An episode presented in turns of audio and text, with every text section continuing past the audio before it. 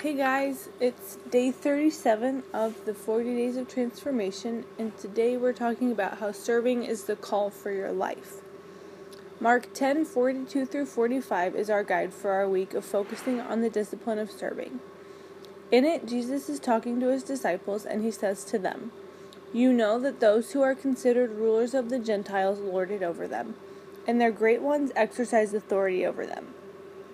But it shall not be so among you. Whoever would be great among you must be your servant, and whoever would be first among you must be slave of all. For even the Son of Man came not to be served, but to serve, and to give his life as a ransom for many. Take a look at verse 43. Jesus tells his guys that if they want to be great, they must be a servant. Jesus was the model of this. Before Jesus came to earth on the first Christmas, Jesus was in heaven seated next to God. He was in complete perfection. Think about that for a minute. Jesus was, was receiving glory and honor. Angels were flying around singing Holy, Holy, Holy and worshiping Him. But He left that and came to this earth to be the most humble of servants and die a humiliating and painful death.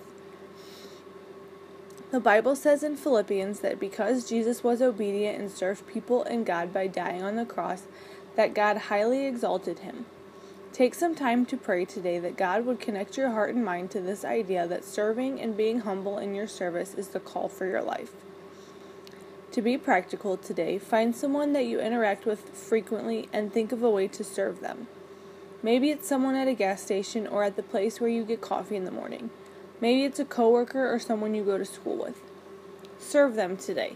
Think about how you could make their day better. Think about a small gift or just buy them lunch. Thanks for reading and enjoy your day.